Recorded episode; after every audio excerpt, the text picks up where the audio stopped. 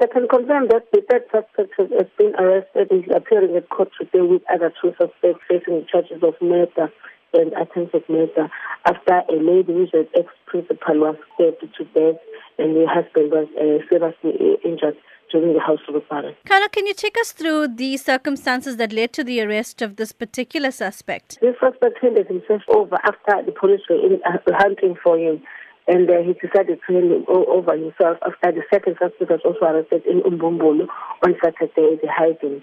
So then he decided to hand himself over to the police. Initially, there were reports of a fourth suspect. Does this mean that investigations are still continuing at this stage? Yes, but the investigation is still continuing, and I cannot uh, divulge on information since we're in a sensitive stage of investigation. Often, police come under fire for supposedly dragging their heels. In this case, we saw a very quick investigation, quick arrests that were made.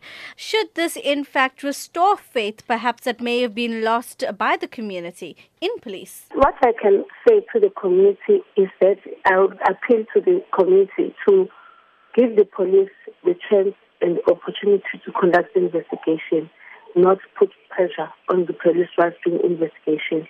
Because in this case, these are the very serious cases, we're talking about murder and other serious cases where you need, uh, one needs uh, to have the concrete evidence after quality investigation has been conducted.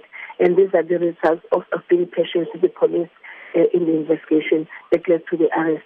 The police are doing their work to the to the best, but in the murder cases are not the easy cases that the assault where you know that you are assaulted by somebody. In most of the murder cases, the suspects are unknown, and so quality investigation has to be conducted before an arrest is made.